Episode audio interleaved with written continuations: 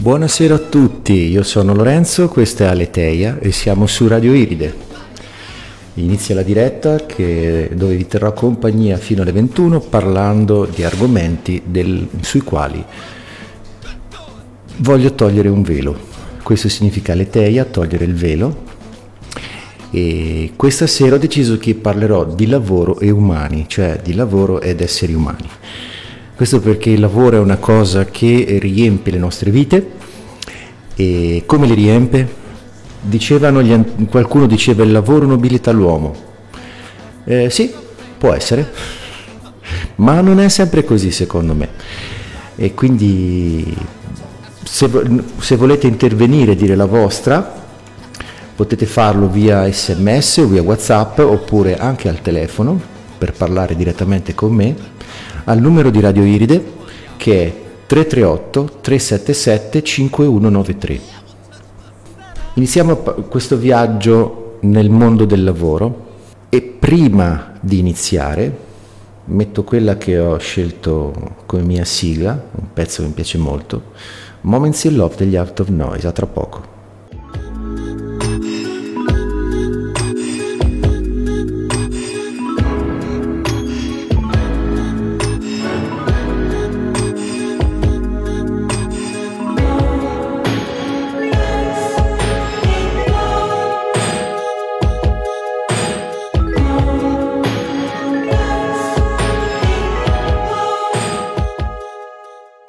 Eccoci qua, io sono Lorenzo, questa è Aleteia su Radio Iride, parleremo di lavoro. Lavoro e esseri umani, perché? Perché il punto fondamentale è a che ci serve il lavoro. Il lavoro nell'accezione di base che cos'è? Perché mi sono reso conto che le parole hanno in sé un, un significato profondo. L'etimo, l'etimo significa significa, significato genuino. Per cui nell'etimologia delle parole spesso c'è la storia dei nostri antenati e la storia della nostra cultura. Quindi che cosa ci dicono sull'etimologia del lavoro? La parola lavoro viene dal latino labor, fatica. Quindi lavorare era detto anche durar fatica ed anche operar faticando, sia lavorare. Dalla radice lab, che sembra avere il senso proprio di afferrare e quello figurato di volgere il desiderio, la volontà, l'intento o l'opera a qualcosa,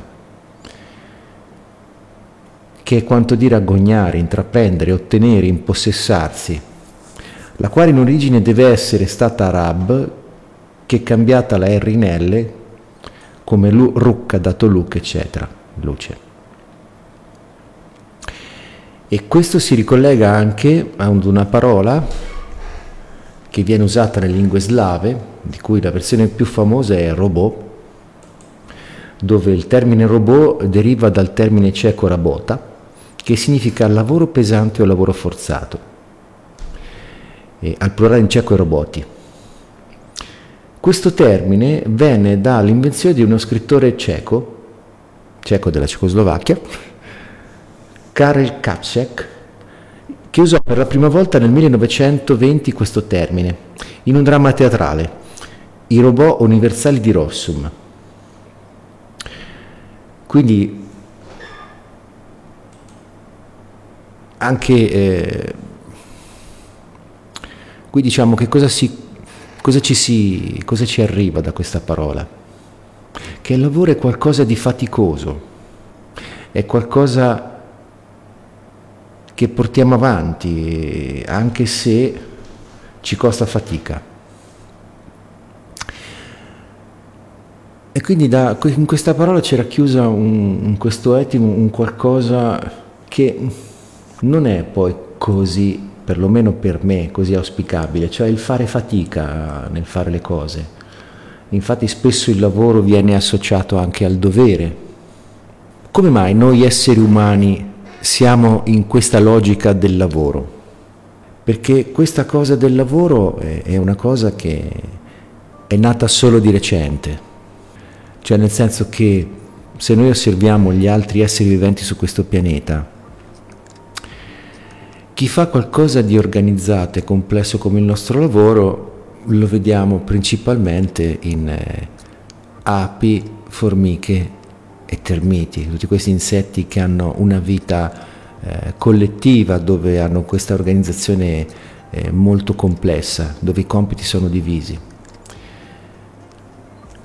E questo qui praticamente è una, una, una situazione particolare perché in, quel, in, quelle specie animali sono spartiti anche i compiti dal punto della, della vita, cioè nel senso che lì chi, fa, chi, chi, si, chi, è dedito alla riproduzione nelle api, nelle formiche, nei termiti è un insetto particolare, una femmina particolare che chiamiamo regina. E le altre formiche che lavorano, che contribuiscono alla vita organizzando il formicaio, non hanno um, apparati riproduttivi attivi. Quindi è una situazione molto particolare. Per alcuni, per alcuni le formiche eh, e le termiti non li considerano tanto come animali separati ma quanto un'entità multicorpo per la, la, l'estrema connessione che c'è fra di loro. Ecco, noi esseri umani siamo riusciti a organizzarci in società molto complesse dove abbiamo quello che viene definito lavoro. Anticamente non era così. I nostri antenati avevano uno stile di vita molto più eh, semplice, tant'è che il lavoro come lo conosciamo adesso, come viene concepito ora, nasce con la rivoluzione industriale, cioè l'organizzazione del lavoro di massa in realtà industriali prima non esisteva. Non c'erano delle, delle realtà che producevano una tale massa di oggetti come facciamo noi. Il lavoro seguiva più, era molto più il lavoro dei campi, il lavoro a contatto con la natura e seguiva dei cicli della natura e quindi si seguiva di più anche il ciclo del giorno e della notte. Adesso invece molti lavori li facciamo al di là di questi cicli. Ci sono lavori che vengono fatti in notturno, e quindi questo, a mio vedere, è un allontanarsi dai cicli della natura. La maggior parte delle specie animali non ha un qualcosa di simile al nostro lavoro, per cui gli erbivori passano la maggior parte della giornata a, a mangiare erbetta e per il resto fanno poco altro, non hanno tutti questi bisogni che abbiamo noi, tutte queste necessità, per cui che ha reso eh, necessario per certi versi il fiorire di tutti questi tipi di attività lavorative. Ma la cosa che è notevole da questo punto di vista è che negli ultimi secoli il lavoro si è andato trasformando. Sotto, sotto quale spinta? La spinta della tecnologia. A un certo punto, eh, con il progredire della tecnologia, si sono creati dei sistemi di produzione che hanno creato quella che viene detta industria. Cioè il lavoro come lo conosciamo noi praticamente è nato con la rivoluzione industriale. Qual è la caratteristica di questo lavoro? Che ci, che ci sono tanti esseri umani che si concentrano in dei luoghi dove si fanno delle attività molto complesse dividendole a pezzi. Per cui pensate a un'automobile come viene prodotta adesso, L'automobile sì viene assemblato in una fabbrica, adesso molte di queste cose sono state automatizzate con i robot, ma le automobili vengono assemblate con pezzi fatti da altri, cioè di, per produrre un'automobile non serve solo l'industria dove viene assemblata l'automobile di per sé, ma anche tutto un collegato di industrie che producono i pezzi ven- con i quali poi vengono costruite queste automobili. Quindi questo porta a un'organizzazione molto estesa. Questa necessità di coordinazione e di, eh, tra le varie parti ha portato anche a una spinta a livello culturale, cioè prima della rivoluzione industriale le scuole come le conosciamo noi non esistevano. Prima della rivoluzione industriale la maggior parte degli esseri umani era analfabeta. Poteva, studiavano solamente chi aveva la possibilità di pagarsi dei maestri e quindi questo era lasciato ovviamente in mano a chi possedeva ricchezze tali da potersi permettere di pagare questi maestri. La maggior parte della gente eh, che lavorava nei campi e faceva delle attività vicine all'agricoltura non aveva bisogno di saper leggere e scrivere. A malapena sapeva, ma probabilmente non, a malapena sapeva farti conto, probabilmente. Invece con la rivoluzione industriale questa cosa è cambiata. Con la rivoluzione industriale c'è stata la necessità di avere un livello culturale minimo con il quale si riusciva a prendere questi operai e a farli lavorare in fabbrica. Quindi con la rivoluzione industriale c'è stata l'esplosione del lavoro dipendente, cioè un lavoro nel quale si andava, si va in un posto, si viene pagati per stare diverse ore in quel posto a fare un'attività che viene disposta da altri. Quindi questo qui ha delle implicazioni, cioè prima i lavori erano lavori in cui c'era un certo grado di autonomia. Anche il contadino che lavorava i campi comunque gestiva il suo lavoro in base ai ritmi della natura, in qualche modo si occupava di un processo, la coltivazione, dall'inizio alla fine. Cioè tutte le attività erano in carico a lui e chi lavorava con lui. Mentre nell'industria avviene questo, questo, questo spargimento dei, delle funzioni su vari ruoli, varie figure, per cui nel processo di produzione industriale ci sono determinate fasi, determinati passaggi che vengono stabiliti a priori e c'è la specializzazione nel singolo pezzo lavorativo. Io ricordo per esempio un film molto divertente, Tempi moderni di Charlie Chaplin, dove già nel, nei primi anni del secolo scorso mostrava la, la pesantezza e la, la, l'alienazione che ne, deriva dal lavorare in catena di montaggio. È bellissima scena in cui Charlie Chaplin, avendo passato tutto il giorno a girare due bolloni, comincia a ripetere il gesto in maniera ossessiva, a tirare questi due bulloni con delle chiavi in mano eh, dovunque andasse, proprio come una macchina impazzita. Proprio era una, belli- una bellissima metafora della robotizzazione degli uomini. Bene, e quindi piccola pausa musicale, Little Wings dei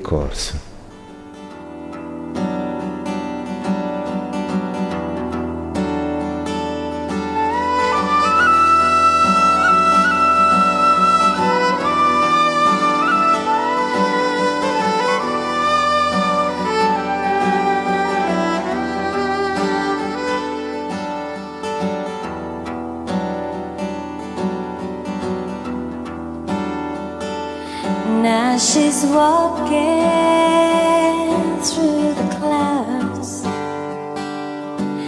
circus mind that's running wild. Butterflies and zebras and moonbeams and fairy tales. All she ever thinks about is riding with the wind.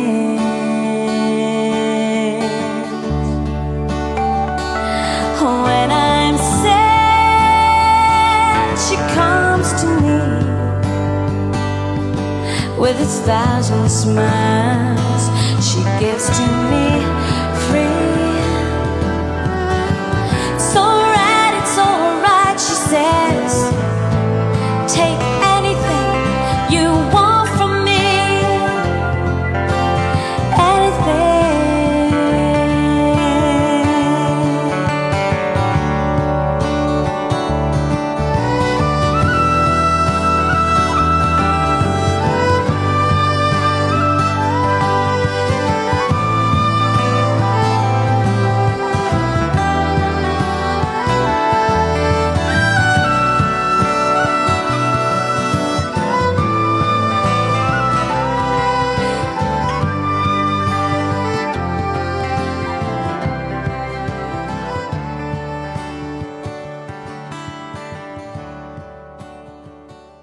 Che cosa significa industria? Perché anche questo ha un suo perché. Nell'etimologia industria deriva da industrius, che qualche studioso vuole contratto da industarius,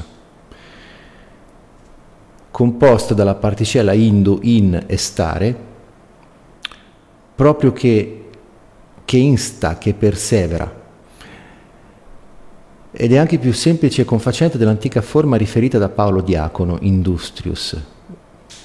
Spiegare per quanto concerne il secondo elemento della parola, con struere, fabbricare, ammassare, disporre, apparecchiare, vedi struttura e strumento.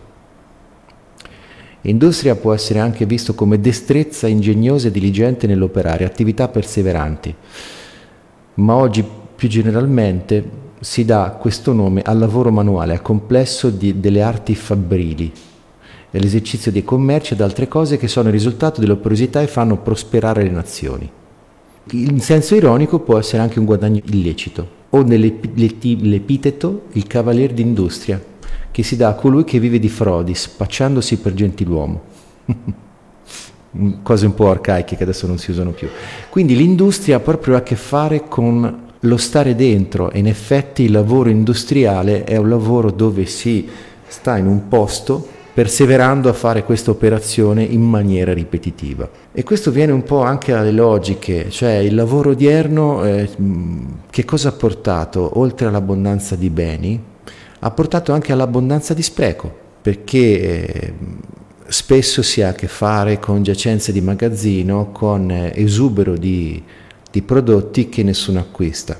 Infatti adesso la, la, tendenza, la tendenza maggiore è a fare meno possibile magazzino. Soprattutto nell'industria alimentare c'è tanto spreco. Moltissimo cibo non viene consumato, viene buttato già all'origine. E quindi c'è da domandarsi il senso questo lavoro così febbrile, questo fatto già nelle parole di intendere che c'è un'attività che viene ripetuta costantemente, dove si insiste a fare quella cosa, che senso ha? a volte vale la pena domandarci il senso delle cose. E soprattutto nella mia esperienza mi è chiaro che quello che facciamo non è qualificato tanto dalla nostra intenzione, ma da come lo facciamo nel senso che eh, le intenzioni spesso sono solo dei, dei, paraventi mentali. Quello che serve invece è, è osservare il come stiamo facendo le cose. Nel come stiamo facendo le cose arriva proprio il senso di quello che stiamo facendo, il senso profondo, non quello mentale razionale che ci stiamo raccontando. Non per niente c'è il vecchio detto che dice che la via dell'inferno è lastricata di buone intenzioni. È proprio questo, nel senso che a volte mascheriamo con l'intenzione di fare qualcosa per uno scopo, il fare quella cosa in un modo che porta a un risultato disfunzionale, a un danno alla vita, a una sofferenza, a una condizione infelice. E questo lo vedo un po' anche nel lavoro, nel senso che capita spesso di eh, l'ho provato io in prima persona, in presa diretta, lo vedo anche in altri, il discorso di fare un lavoro che viene visto in maniera pesante, fatto solo perché lì si pensa che ci sia la sopravvivenza. Ma a che prezzo lo facciamo? Un punto nodale del lavoro è lo spartiacque che c'è fra lavoro autonomo e lavoro dipendente. Il lavoro autonomo cos'è? È un lavoro dove un essere umano si prende la responsabilità, cioè si dichiara abile a rispondere nei fatti a soddisfare una qualche esigenza che può essere un prodotto o un servizio, per cui chi lavora in maniera autonoma in qualche modo fornisce un prodotto o un servizio che viene acquistato, quindi la transazione che c'è alla fine del lavoro, dalla quale si ricava il sostentamento, ha come suo oggetto un prodotto o un servizio, qualcosa di, che può essere quantificato. Bene, Abbiamo con noi un ospite che aspettavo. Eccolo qua. Ben arrivato Eccomi Paolo. Siamo con Paolo Muccio, ciao, che ho avuto già come ospite, per me è un caro amico. Quindi hai avuto modo di ascoltare qualcosa di quello che ho detto? Eh, appena ho acceso, mm, credo che stessi parlando di lavoro dipendente, lavoro autonomo. Sì, sì, sì, sì, sì esattamente. Sì, perfetto. Ero partito dall'etimologia della parola lavoro, della parola industria E Sì. Industria ha a che fare con lo stare dentro, a perseverare in un'attività, un lavoro fabbrile, dicono Eh sì. qua. e quindi sta- stavo arrivando al, al- al punto di fare la distinzione che c'è tra lavoro autonomo e lavoro dipendente. Cioè, lavoro autonomo è un lavoro dove noi forniamo un qualcosa, un prodotto, un servizio che quello è l'oggetto del pagamento. Nel lavoro dipendente invece veniamo pagati a tempo, per cui vendiamo il nostro tempo e in questo tempo che mettiamo a disposizione qualcun altro ci dice cosa fare. Quindi questa è una cosa molto particolare eh, perché ci si può vedere, ci possono, si possono vedere delle cose. Poi la parola stessa lo dice, è un lavoro dipendente, per cui è un lavoro in cui dipendiamo da qualcun altro. Che cosa ti suggerisce Sì, questo siamo- Paolo? Che siamo fondamentalmente dei meri esecutori. Sì. Dipendente è una parola che eh, non, eh, non credo serva a scomodare eh, il caro vecchio latino per comprendere che cosa significhi. Se noi parliamo di dipendenza nel senso generale del termine, noi cosa otteniamo? Di cosa stiamo parlando? Stiamo parlando di qualcosa che entra di soppiatto nelle nostre giornate e che fondamentalmente si prende una parte delle nostre giornate. Se le prende, Sì, effettivamente se la prende.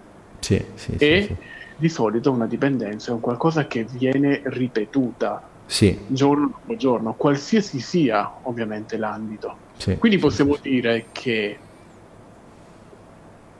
essa arriva non solo a prendersi le nostre giornate, ma a prendersele ripetutamente, portandoci a fare delle cose che sono ripetute, ma che soprattutto ci tolgono potere, ci tolgono la presenza, Sì, sì, ci sì, tolgono sì, sì. addirittura ci tolgono addirittura l'esperienza di fare Sì. quella cosa, perché noi possiamo anche lavorare per qualcuno e eh, dare il nostro tempo, ma io giusto ieri ci pensavo, noi possiamo dare il nostro tempo, essere consapevoli che lo stiamo dando, essere consapevoli che veniamo pagati per quel tempo Sì, e ci può anche andare bene, perché essendo consapevoli noi eh, viviamo comunque l'attività che stiamo facendo, anche se per quella persona. Cioè comunque siamo noi che portiamo avanti quella, quell'attività, non so se hai compreso. sì, sì, sì, Eh, sì, sì. Abbiamo, ecco, abbiamo la, la- la- la consapevolezza che senza di noi quell'attività non viene portata avanti. sì. E questo è un grandissimo vantaggio. Il problema Eh. è quando sei talmente abituato che letteralmente non ci sei, cioè fai le cose in Sì. maniera letteralmente automatica. sì. Questo però non vuol dire che io sia dalla parte del lavoro dipendente, non sono assolutamente dalla parte del lavoro dipendente, eh, perché credo che ogni persona abbia talmente tanto dentro e talmente tanto valore dentro che eh, sia in grado non solo di dare a se stessa, ma di dare un contributo alla collettività, crescendo con l'attività, ehm, con la collettività. Sì, chiaro. E comunque, mentre tu parlavi, eh, sono andato a vedere l'etimologia di dipendere. Dipendere Sì. viene da essere appeso. Ah, eh, appunto. Dependere. Sì. De e pendus, pensus. Participio passato della voce sì. pendere. Essere appeso, attaccato. Essere appeso. Sì, sì, il che queste immagini mi porta a una figura retorica che viene sempre usata nel turpiloquio italiano.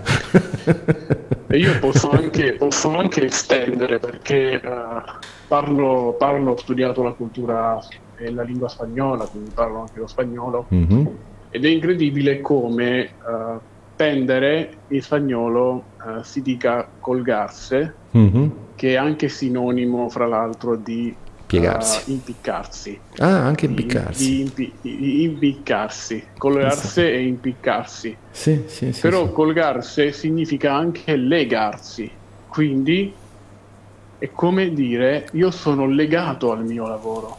E anche la parola legato Sì, sì. oggi purtroppo la usiamo eh, con quasi una sessione di, di vanto, no? anche in amore. Sì. Io e lui siamo legati per la vita, io e lei siamo legati. L'amore ci ha legato per la vita. Lo diciamo convinti, se fo- come se fosse un qualcosa di buono. Sì, Io sì, dipendo sì, da lui, lei dipende da me. Beh, guarda, Cioè, quello che mi viene in nella- mente, scusa Paolo, quello che mi viene in mente è proprio qual è la prima forma di dipendenza che troviamo nella nostra vita, quella di base. La dipendenza dalla madre. Esatto, sì. Cioè la prima dipendenza è quella del bambino appena nato che come prima cosa ha bisogno della mamma perché inizia a nutrirlo, a proteggerlo, a prendersi cura. Quindi il lavoro dipendente, essere appesi a un lavoro, proprio mi dà il senso di avere un, eh, un rapporto di sudditanza, un rapporto in cui c'è una figura genitoriale che ci dice cosa fare. Sì, è vero. E quindi il lavoro dipendente appunto è contrapposto al lavoro autonomo. Spesso nei lavori dipendenti si può avere un certo grado di autonomia, però il punto secondo me è nel come si viene pagati, nel senso che Sì, se si fa un lavoro dove io mi accordo a priori con un, con un altro per fornire un qualcosa, che so, realizzo un artefatto, realizzo un'opera di ingegno, realizzo un prodotto e ci mettiamo d'accordo sullo scambio per la fornitura di questo prodotto o di questo, eh, di questo artefatto, poi il lavoro me lo organizzo io. Poi sì. Mi prendo carico della cosa, collaboro con altri se serve, ma ci vedo un certo grado di autonomia, un Beh, qualcosa sì, che chiamo interdipendenza, cioè nel senso che si collabora e si, insieme si fanno diverse parti, un po' come una squadra. Quando invece si viene pagati a prescindere per stare in un posto, sia che ci sia da fare oppure no, lì proprio stiamo mandando un messaggio all'universo, non so che fare della mia vita, mandami una figura genitoriale che mi organizzi il tempo perché sennò sto qui a girarmi i pollici. Eh sì, Nonostante si venga para- pagati. sì. Ci sono... messaggio è molto, molto potente. Sì, Soprattutto poi le figure statali sono un po' vittima di questo, di questo doppio, doppio gioco. Sì. Mentre, mentre i, contra- i contratti a progetto sono, eh, profumano già di più eh, de- di ciò che tu parlavi prima. Sì, anche Ossia- se sì, sì, sì, sì. Questo, questo comunque è stato già abolito perché eh, il contratto a progetto in realtà veniva usato per mascherare un rapporto di subalternità e di lavoro dipendente, Certo. nella maggior parte dei casi. Anch'io ho lavorato a progetto, ma non c'è mai stato un progetto preciso nei miei lavori a progetto. Sì. Per esempio, eh, tu che lavori nel campo comunque informatico, no? Sì, E quindi eh, sei un programmatore, possiamo tranquillamente dirlo. Sì, faccio l'analista Resto- programmatore. E, ecco, quanta autonomia c'è nel tuo lavoro? Se io ti commissionassi un, eh, non lo so, un programma, Mhm. non vuol dire che in quel senso tu sia mio dipendente. Eh, dipende, ci giriamo intorno. La cosa è appesa al fatto in Sì. che modo poi ricevo il mio compenso, secondo me. A parte nel modo di lavoro, per cui ci sono eh, dei, del- allora, il software ah, dipende dalla complessità, perché quando scriviamo programmi, cioè andiamo a realizzare un software, dipende dalla quantità di comportamenti che deve avere. Quindi questo qui porta a dei tempi di sviluppo che per essere abbreviati viene suddiviso in sviluppi paralleli fatti da più lavoratori, da più programmatori, che portano insieme delle varie fasi. Per cui c'è prima un, pro- un processo di analisi per definire quelli che vengono detti requisiti, cioè si, si- si- si va a indagare su chi poi dovrà adoperare questo software per capire che cosa deve fare, a che cosa serve, qual è la cosa che deve, che, la necessità che va a riempire questo software. Una volta capito questo si comincia a fare uno sviluppo in genere top down, cioè dall'alto al basso, dove si comincia a dividere il problema, realizza un software in tanti pezzettini, in tanti piccoli problemi che poi possono essere eh, in qualche modo accoppiati in maniera limitata in modo da rendere lo sviluppo parallelo. Per cui si prende un programma, lo si divide nelle sue varie parti, nelle sue, nelle sue, varie funzioni, si identificano quali sono i componenti e quali sono i comportamenti, si comincia a fare prima un'analisi delle funzionalità che servono, poi viene fatta un'analisi per definire i vari blocchi in cui verrà diviso il software da scrivere e poi si affidano i vari blocchi a diversi programmatori ogni blocco addirittura può essere diviso in più sottoblocchi in modo da accelerare lo sviluppo.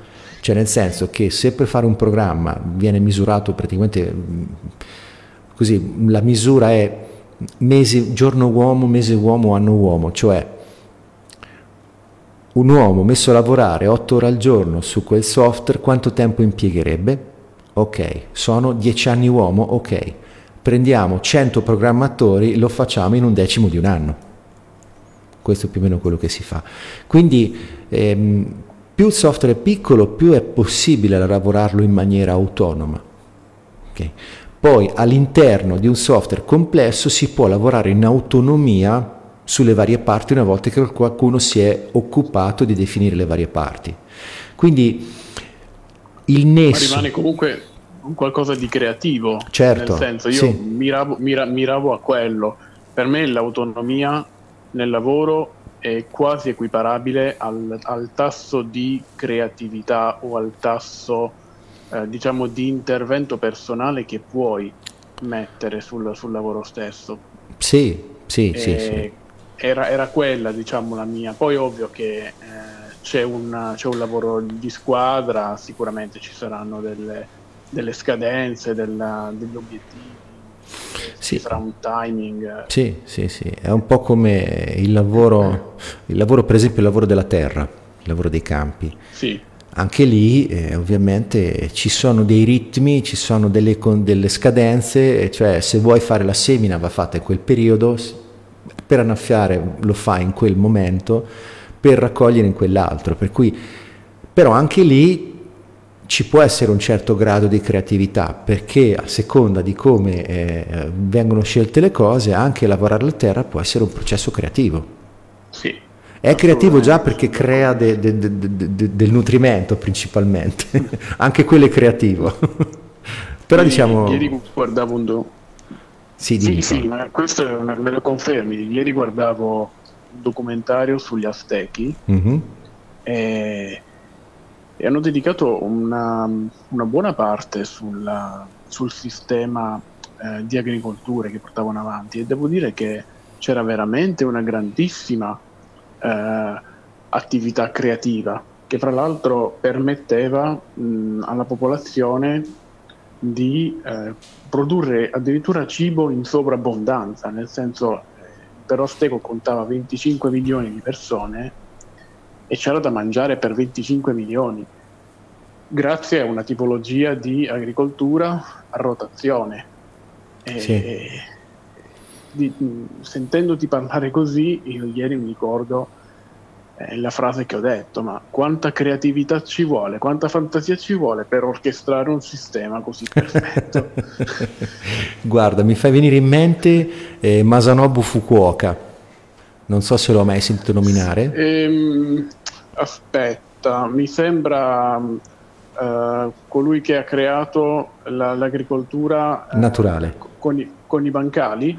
No, no, quello è un passo successivo. Masanobu Fukuoka è un giapponese che è morto qualche anno fa, alla veneranda età di 95 anni, che all'inizio del secolo sì. scorso aveva studiato... Sinergica, mi sembra. Come? Agricoltura sinergica? Quella viene dopo. Quella è un'ulteriore okay. variante, cioè la prima versione, l'agricoltura naturale di Masanobu Fukuoka, eh, sì. praticamente è nata da uh, un evento uh, che è stato così catartico, cioè lui studiò botanica, poi andò a lavorare in un ufficio postale. E gli prese una polmonite e in questo processo di malattia si cominciò, cominciò a farsi delle domande, ma perché dobbiamo passare tutto questo tempo a lavorare? Non può esserci un modo per riuscire a, a produrre quello che ci serve senza faticare così tanto?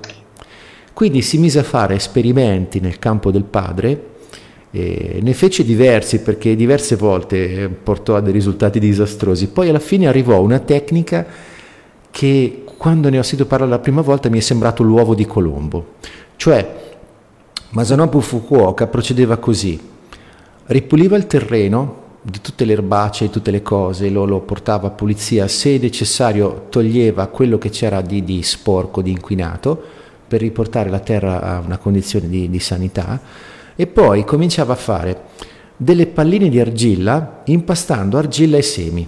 Cioè lui faceva un purpurri di semi i più eh, disparati, scegliendoli con un certo criterio, ma in, in abbondanza, e mescolava tutti questi semi attraver- con dell'argilla per fare delle palline che poi lanciava sul campo. Una volta lanciato, lanciate queste palline di, di argilla, cose di un paio di centimetri, non di più, copriva tutto con della paglia, con della paglia di riso, visto che era in Giappone. Sì. Questo cosa produceva? Produceva che le palline di argilla umida, perché ovviamente non venivano cotte perché sono semi a Dio, stavano nel terreno e proteggevano i semi dagli insetti e dagli uccelli. I, fo- sì. I fili di paglia che coprivano tutto impedivano alle erbacce di crescere, che rubavano la luce, e senza fare niente, per cui il metodo di Masanobu Fukuoka non prevede neanche di annaffiare, di dare acqua, di fare chissà che, aspettare, lasciar fare alla natura. Quindi, che succede con questo metodo? Cominciano a nascere le piante che sentono quando è la condizione adatta e queste cominciano a un ciclo che modifica la terra, modifica la, la condizione del suolo e quindi questo attiva altri semi che cominciano a crescere e quindi si avvia un circolo virtuoso dove viene fuori una specie di piccola giungla rigogliosa che dà quello che ha dato. Per cui il, il paradigma di Fukuoka è invece di essere noi a voler costringere la Terra a fare quello che vogliamo perché pretendiamo di avere zucchine o pomodori o cavoli o fagiolini o quello che è a seconda di quello che ci serve, quindi a, oltre le condizioni del terreno, quindi forzando il terreno con fertilizzanti, aggiunte, lavori, rotazioni, certo, queste cose sì, del sì. genere e quindi un lavoro intenso di eh, togli il vecchio, metti il nuovo, fai cose, semina, innaffia, dai acqua se non c'è. Lasciamo fare la natura. Prendiamo grazie alla natura per quello che nasce e Fukuoka diceva anche, quando raccogliete qualcosa da quel posto, da quell'agricoltura naturale, quello che non vi serve lasciatelo lì, perché le varie parti della pianta sono previste in natura che vengano riciclate e riutilizzate, per cui l'esempio certo, classico, se creano... raccogli una pannocchia di mouse, mais, l'involucro esterno, le foglie che proteggono i semi, buttalo in mezzo, che va a fare compost, va a fare ciclo. È tutto previsto, la natura ha integrato tutto a priori. Quindi è un po' come mettersi proprio a contatto con la natura, con umiltà, a lasciare che la natura faccia il suo corso, per cui dire ok, più o meno questi sono i semi, questo è quello che mi può servire, fai tu. Eh sì, tra l'altro posso, posso, confermartelo perché uh, insieme a due o tre amici abbiamo fatto degli esperimenti del genere per un anno. Mm. Esattamente questo tipo di esperimenti e posso confermarlo eh, la natura sa il fatto suo. Certo. Noi eh, addirittura non innaffiavamo neanche perché pioveva e quindi innaffiava direttamente lei. e, allora avevamo creato sor- questa sorta di bare di terra, sì. io le chiamavo così. Eh, eh, immaginati un plum cake ma fatto di terra, ecco, sì, coperto sì, appunto con, uh, con la paglia e e avevamo creato un sistema di compostaggio naturale. Sì, sì, con, sì, le, con, le, varie bucce, con, con, i vari scarti dell'umido, frutta, verdura e sì. Infatti l'agricoltura sinergica che citavi prima è una derivazione da questo in primo lavoro di Masanobu Fukuoka dove si fa un minimo in più di progettazione, cioè si fa una progettazione di come disporre i vari pezzi dell'orto per poter creare, che so, dei cammini di passaggio, dei luoghi dove si mette più una, più una cosa rispetto a un'altra, quindi c'è un minimo di progettazione in più e questo è detto agricoltura sinergica. Poi non ho, non ho, studiato e non ho praticato, però ho conosciuto diversi esseri umani che l'hanno fatto e quindi eh, più o meno mi hanno raccontato qualcosa. E lo trovo molto bello perché è un modo naturale di avvicinarsi alla terra, è un lavoro di sì. ricevere i frutti dalla terra senza eh, oberarsi di questa fatica immane che è il lavoro dei campi, come viene fatto dal, dal punto di vista tra, tradizionale e moderno cioè l'idea che eh, devi lavorare la terra, la devi arare, devi seminare, devi concimare, devi curartela, devi combattere i parassiti, devi combattere questo e quell'altro, diventa una lotta. Invece cioè. in questo tipo di agricoltura invece è un'accettazione dei doni della natura. è, sì, proprio... è, una totale, è un totale affidarsi alla sì, natura, letteralmente sì. un totale sì, sì, sì, sì, E e questo dà la possibilità anche di avere molto tempo una, libero. Una grande entrata in comunione, una grande entrata in comunione con la natura e, eh, e quando è così arrivano i frutti. Sì. Arrivano veramente. E, ma d'altronde, d'altronde è il bimbo, questa è la prima lezione che il bambino lascia ai genitori. Sì. Nel senso, se la gestazione eh, arriva dopo nove mesi, perché forzarla? Difatti non la puoi forzare. Certo. Se la forzi, eh, il bambino avrà dei problemi. Sì. Io posso parlare in quando sono nato mm, più o meno quasi a otto mesi, mm-hmm. eh, ma la mia è stata una, una forzatura eh, necessaria. Mm-hmm. E io da allora ho sempre pensato in questo modo cioè, noi lasciamo questa grande, questa grande lezione. Nel sì. lavoro come possiamo ecco, trasferire questa, questa idea? Nel lavoro la possiamo trasferire secondo me quando ci mettiamo in connessione con eh, il nostro profondo e quindi arrivare a sentire, a percepire se quello che stiamo facendo, come lo stiamo facendo, è adeguato a noi, risponde a un bisogno che va oltre la mera sopravvivenza quotidiana. In questo possiamo trovare eh, che cos'è adatto a noi. E questo probabilmente ci porta anche ad esprimere del valore più alto, qualcosa di, che viene apprezzato di più. Non so se... Sì, sono anche convinto di questo. E può essere, eh, secondo te, una visione, ritorniamo nel linguaggio, mm-hmm. Possiamo ancora legarci al fatto che la nostra lingua non la conosciamo assolutamente? Sì. nel senso, nel senso, che cosa è dipendente? da quale punto di vista possiamo analizzare la parola dipendente? Se tu camminassi per la strada sì. e incontri una persona che è arrabbiata uh-huh. perché ha problemi col capo, magari se ne vuole andare dall'azienda e non, sì. E non ha la possibilità di andarsene, ma non perché il capo lo tiene al guinzaglio, ma perché è lui che non molla assolutamente il guinzaglio. Uh-huh. E questo perché? Perché c'è la paura che è innestata sulla famosa frase perché altrimenti non arrivo alla fine del mese. Anche questa sì. cosa, arrivare alla fine del mese, è diventata un po' una frase, un tormentone. Sì, sì, sì, sì, sì, infatti, infatti. non arrivare alla fine del mese. È, è entrata talmente dentro mm-hmm. che si è innestata, credo, la paura fine del mese. Quando c'è la paura di non arrivare alla fine del mese, c'è un messaggio molto potente dietro. Significa che se Lorenzo, che è il capo della mia azienda, non mi paga, io non arrivo alla fine del mese. Quindi io lavoro per essere pagato da lui. Sì. Non so se è chiaro. Cioè, Sì, il- la mia vita letteralmente dipende dal fatto che lui mi paga. Certo.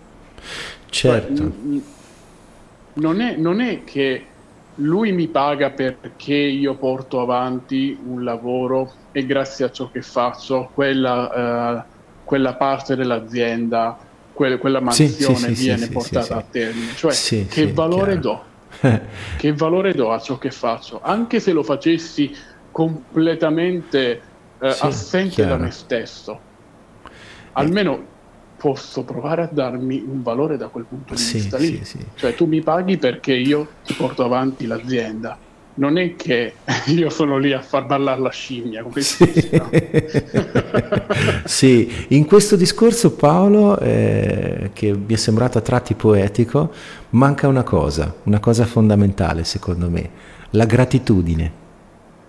Nel senso che quando noi vediamo del valore in qualcosa che ci viene dato, ok?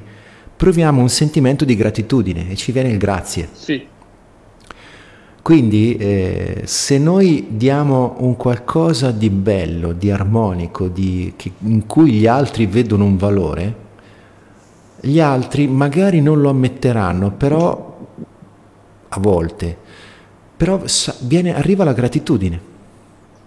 Quindi noi paghiamo volentieri per le cose per cui proviamo gratitudine, perché ne vediamo il valore. Quindi se qualcuno fa qualcosa con eh, una, una qualche forma di amore, questo viene in qualche modo messo nella cosa fatta e quindi chi la riceve la pagherà volentieri. Lo scambio sarà Certo. non solo uno scambio materiale, ma ci sarà anche della gratitudine. Infatti non per niente a volte si dice che lavoro ingrato. Mai sentito questa Vero. espressione? Sì, sì, sì, il lavoro ingrato.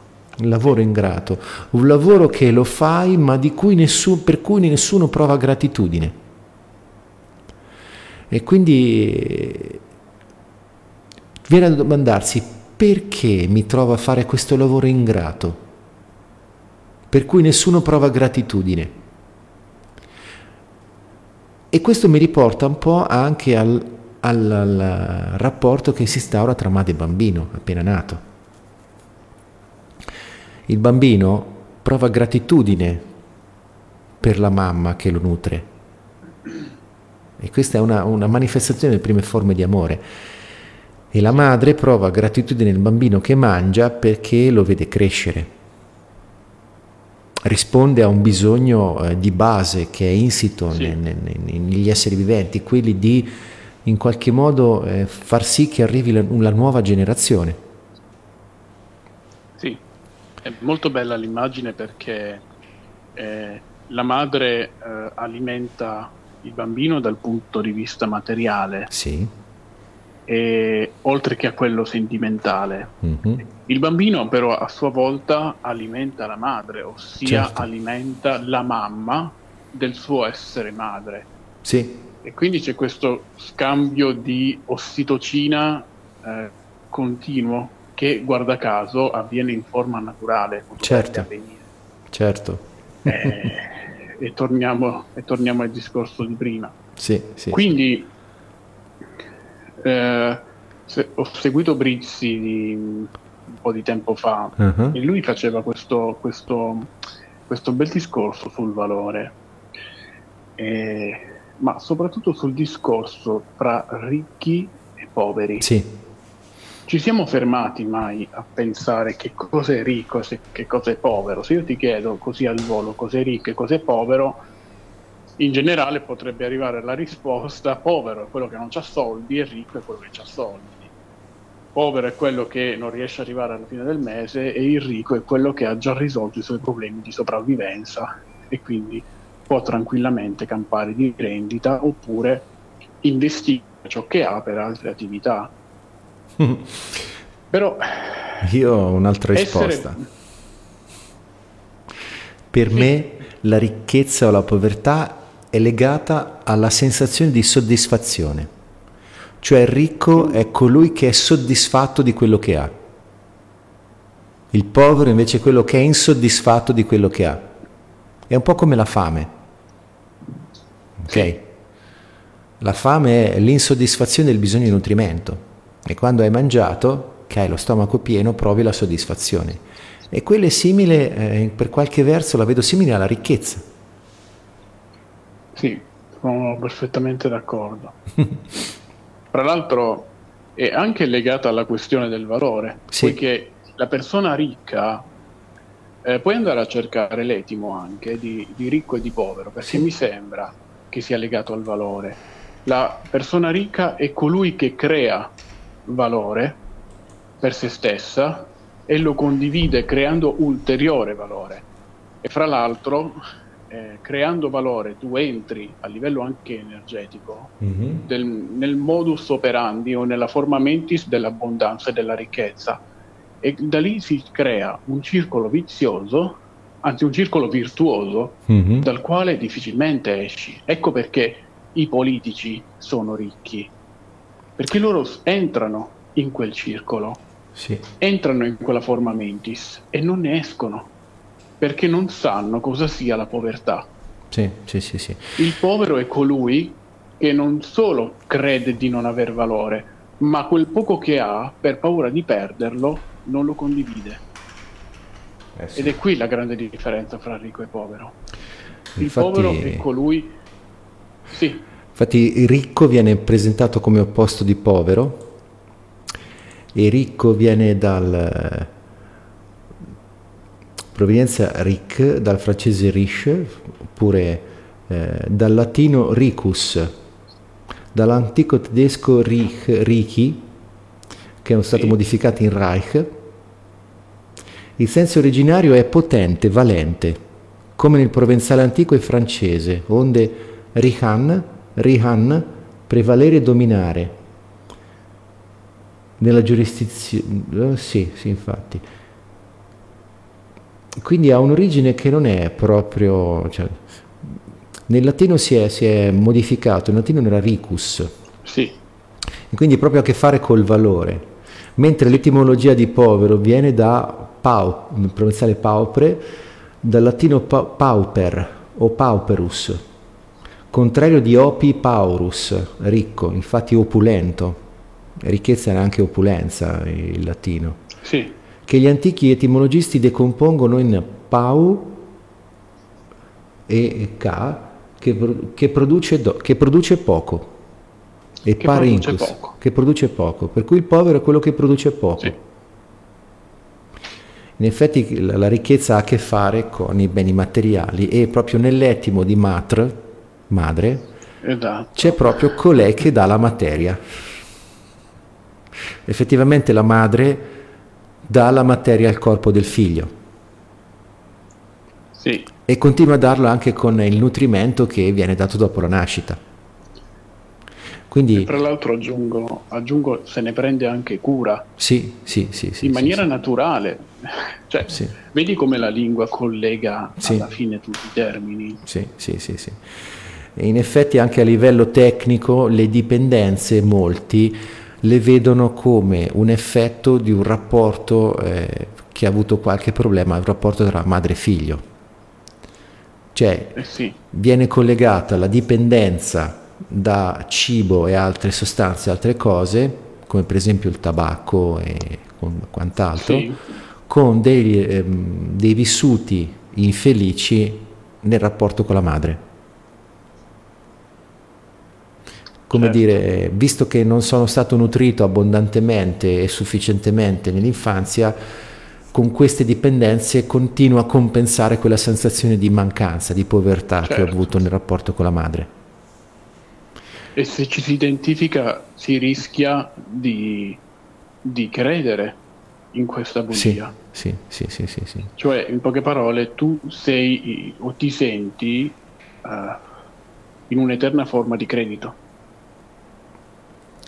Sì, lì, lì arriva proprio la, la, la nascita dell'atteggiamento pretenzioso, di quelli che prendono, sì. prendono e non ricambiano mai, perché si sentono in debito, inconsciamente si sentono in debito con la vita e quindi continuano a, a, a prendere senza dare nulla, senza domandarsi di quanto stanno prendendo, se gli serve davvero addirittura. E questa è una mentalità da povero. Sì. Da paura, da paura di non averne mai abbastanza o di, no, o di non rimanere sì, sì, sì, o di rimanere a secco, non di rimanere senza. Sì, e anche nel linguaggio questo è molto costruito durante la nostra quotidianità. Io sento molte persone parlare proprio da poveri, lo facevo anch'io, ma lo faccio anche tuttora perché è, è, è, è impossibile rimanere vigili sul proprio linguaggio 24 ore al sì, giorno. Sì. Però se noi uh, ad, tendiamo un attimo le orecchie, eh, si può realmente scorgere la povertà nei discorsi delle persone sì. e nelle parole usate. E guarda caso c'è questa grandissima reazione verso qualcosa, o meglio contro qualcosa o contro qualcuno, che guarda caso, secondo punto, il punto di vista di chi accusa, sembra avere una vita migliore, sembra avere sì. più abbondanza, sì, sembra avere sì, sempre qualcosa che lui non ha. Sì, sì, sì, sì, è chiaro, è chiaro. Mi vengono in mente le frasi solite che si dicono no? quando qualcuno prova a fare qualcosa di alternativo, a seguire le sue passioni, ma trovati un lavoro sicuro, ma metti Ah, la testa a posto. Il lavoro serio. Trovati un lavoro serio, no? Dico, soprattutto in Italia per quello lo che... detto. Sì, per quello che concerne, ma anche per quello che concerne le attività eh, collegate per esempio all'arte, ok? Tipo che Sì. so, lavorare con la musica, con la letteratura, con il teatro, con il cinema, ma trovati un lavoro serio. E c'è proprio questo senso di pesantezza in questo. sì, esatto, perché c'è mancanza di emozione. Sì, E l'emozione, guarda caso, è una materia densa. Anzi, io credo che l'emozione, correggimi se sbaglio, sia, essendo, essendo figlia di una risposta del corpo, e il corpo non è altro che l'energia più densa che noi conosciamo, è l'energia più prossima a noi, con la quale interagiamo, fra l'altro, con energia densa eh, che voglio chiarificare, ogni volta che parlo di energia densa io parlo di materia, uh-huh. Sì certo, è chiaro. in modo che possano capire chi, chi magari non è Sì, appresso a sì, questi sì. discorsi. E l'emozione, guarda caso, essendo risposta del corpo, è la cosa più vicina alla materia. E non tutte le emozioni però sono risposte del corpo, Paolo. Sono d'accordo con te quando, eh, quando noi abbiamo, perché esistono delle emozioni che sì sono risposte del corpo, ma esistono anche delle emozioni che si producono nel corpo, che, che, che vanno a influenzare il corpo e che produciamo noi sia a livello conscio che a livello subconscio. Cioè l'emozione, ci sono delle emozioni che nascono perché noi ci diciamo qualcosa a qualche livello. Sì, ma Tipo l'emozione di rabbia, no? L'emozione di rabbia. Sì, L'emozione di rabbia non ha un'origine fisiologica. L'emozione della rabbia viene fuori quando noi, in qualche parte di noi, a livello razionale, a livello subconscio, stiamo giudicando il comportamento di qualcuno come dannoso. E quindi si scatena la rabbia che è un segnale che ci dice hai bisogno di proteggerti, di mettere un confine, di far smettere quel comportamento che interpreti come dannoso. Poi potrebbe anche non essere dannoso. Sì, sì, mm, ovviamente nel mio, caso, nel mio caso mi riferivo solamente all'emozione che viene prodotta ascoltando un pezzo musicale o guardando una statua Sì. o guardando qualcosa. Possiamo quindi parlare dell'emozione come un bene, come un servizio che viene prodotto? Sì, Cioè, sì, sì, tu hai certo. bisogno di provare quell'emozione, non ti preoccupare, eh, ascolti, ascolta questa canzone e quante volte l'abbiamo Sì, detto. sì, sì, Eh, sì, sì. Non, per esempio, se vuoi, se vuoi non pensare alla, alla tua ex, esempio classico, non ascoltare, io dico sempre, non ascoltare melodie in minore, ascolta melodie in maggiore per prendere la, la gioia. Certo. E quindi l'emozione è letteralmente un bene, è letteralmente Sì. materia. E E l'emozione non ha- per me non ha- eh, poi se- non ha alcuna differenza col mattone di- che mi dai per costruirmi la casa. Certo, certo. Ma poi mh, fermati un attimo alla parola emozione. È qualcosa che muove. Beh, azione, azione emo, emozione è movimento del sangue, Sì, sì, sì, sì, è, sì. sangue in movimento, è un qualcosa di più fisico e di, di così, eh, non so, non lo Sì, so. Addirittura il lavoro ce lo siamo inventato, il concetto di lavoro e, e il concetto di produzione fuori dal corpo. Mhm. L'emozione è come, è come, è come la- l'agricoltura sinergica di prima. Sì, È, è un lavoro naturale. sì, sì, sì, sì, sì, sì. Sì, ne ho par- quando, quando ho parlato della biologia delle credenze, il libro di Bruce Lipton, lì Bruce Lipton traccia proprio chiaro il discorso che le emozioni, ok, sono il modo che ha il nostro sistema nervoso di informare il resto del corpo sulla realtà. Eh sì, mm, sono completamente d'accordo. Per cui Una volta scrissi, scrissi proprio un articolo parlando delle emozioni come bussola per muoverci all'interno del mondo. sì, Parliamo Sì. di molto tempo fa, quindi sì. siamo sulla stessa lunghezza. Sì, sì, sì, sì. E quindi la cosa interessante è che ehm, in questo lavoro dipendente, al contrario del lavoro autonomo, manca tutto questo bagaglio di emozioni belle, armoniche, luminose. Perché il rischio è che venga vissuto come un'imposizione, un qualcosa che facciamo per sopravvivere, per arrivare alla fine del mese, Sì, e qui la soddisfazione dov'è?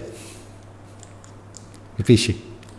Cioè nel senso che se la paga è adeguata, ok, quindi ci consente di vivere degnamente, questo può alle- alleviare i bisogni primari, quindi darci perlomeno, ok, faccio un qualcosa che non mi piace, però con quello che mi arriva posso vivere degnamente.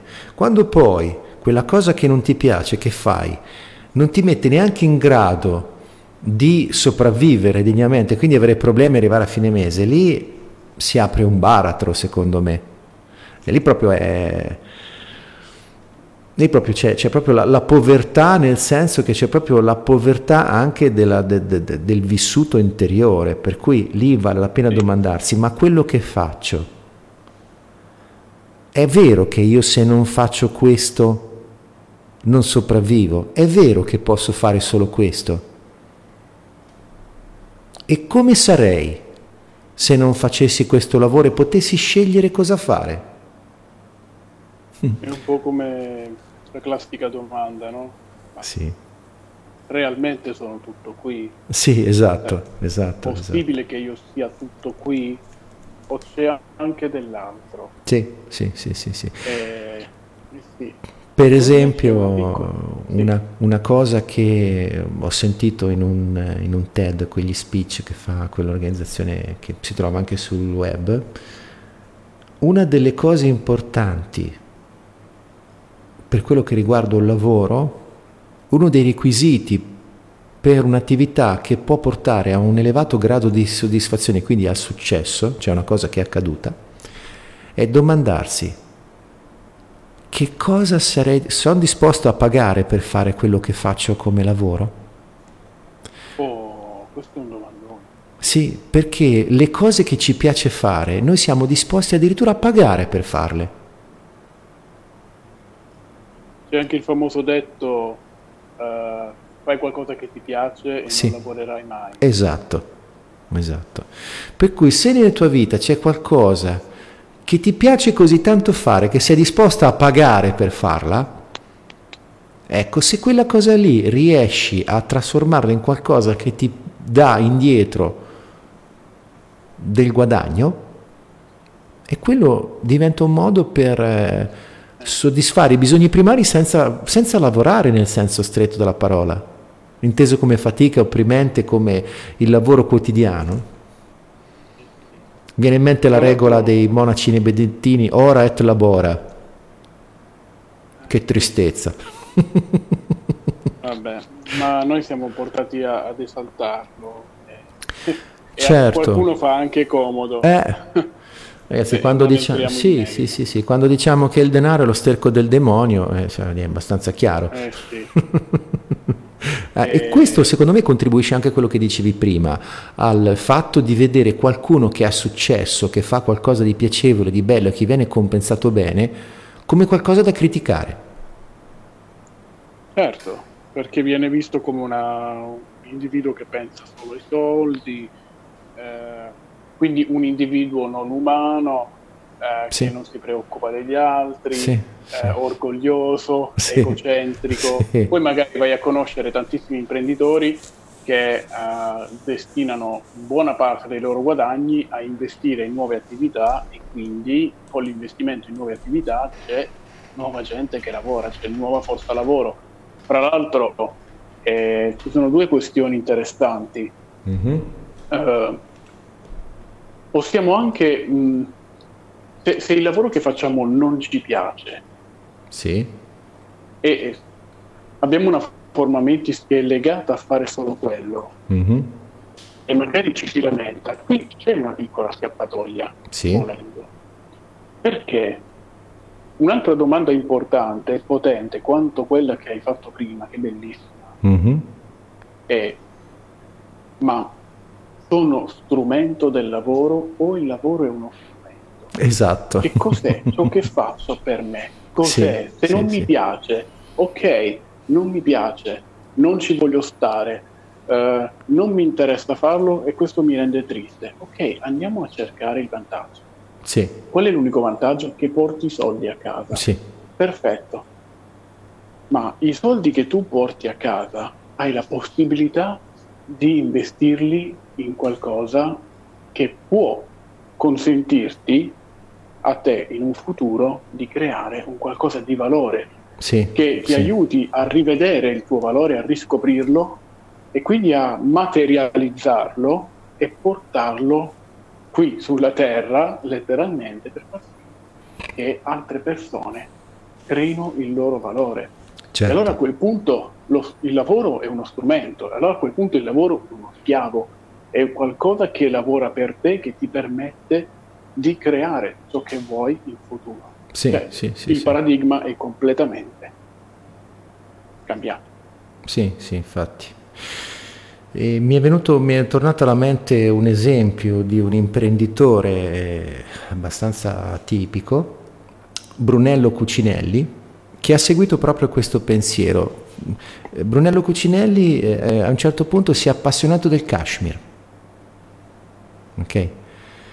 E quindi ha cominciato a lavorare col cashmere e ha creato un grosso patrimonio perché secondo Forbes è al 33 posto fra i più ricchi d'Italia. E è diventato miliardario secondo Bloomberg nel 2013. È nato a Castelrigone e praticamente ha creato una, un- una specie di cittadella dove lavorano cashmere. Praticamente ha un- anche un outlet, un negozio, c'è un sito dove si può andare a vedere i suoi prodotti. Lui ha creato una realtà dove quelli che lavorano con lui sono soddisfatti insieme a lui. E, Eh, sì. sì, Le sì, aziende del domani. sì, sì, sì, sì. Questo è, è un uomo che è ricco, ma è diventato ricco con un lavoro che porta vantaggio anche agli altri, seguendo una sua passione. Fantastico. Sì, sì, sì, è un po' come eh, quando ho sentito il racconto di Federico Grom, quello delle gelaterie, eh, lui ha raccontato che quando si è messo insieme al suo socio, il loro obiettivo era fare il gelato più buono del mondo, perché gli piaceva fare... Eh, Sì, sì, sì. Quindi... Il grande perché, no? Sì, sì, esatto. I esatto. grandi progetti sono spesso accompagnati da grandissimi perché. Certo, certo. Perché? Perché fai qualcosa che ti piace così tanto che in qualche modo ci, arri- ci metti dentro un valore che gli altri percepiscono, anche solo a livello Certo. inconscio. Quando invece. Sì, sì, quando invece ti configuri come un lavoratore che cerca un lavoro dipendente perché hai bisogno di arrivare a fine mese, aiuto. Sì, sì, perché è anche una questione di atteggiamento. Tra l'altro è anche, una, è anche un qualcosa che ci viene purtroppo inculcato dalle università. Sì, sì, sì. Cioè. Eh, la mia coach molto, un po' di tempo fa mi raccontava eh, che eh, faceva eh, spesso i curriculum ai neolaureati. Mm-hmm. La sensazione di spaesamento di questi ragazzi era eh, praticamente come un'Ave Maria ammessa. Quindi, Bello. quindi spaesamento, confusione, soprattutto paura, paura e brama sì. di un lavoro, uh-huh. brama di un lavoro, brama, sì, ma non sì. di un lavoro. Sì, di un lavoro qualunque. Un lavoro, ecco, qualunque, qualunque, esatto, mettersi a disposizione con quella mentalità, cioè praticamente arrivavano dei laureati con la mentalità da dipendente. E questo secondo me è figlio anche di un sistema scolastico, di un sistema eh, istituzionale legato all'istruzione che eh, stiamo, quando, in che anno siamo? 2018. Sì. Siamo nell'era dei centennials, cioè dei ragazzi che escono fuori dalla, da, da, dalla pancia della mamma con tablet. Mm-hmm. Quindi persone incredibilmente intuitive, molto più intelligenti della media delle, delle generazioni passate mm-hmm. e molto più intuitive. Il sistema scolastico invece, do, laddove tutto ha creato evoluzione, qualsiasi settore si è evoluto, il sistema scolastico è rimasto ancora alla seconda rivoluzione industriale.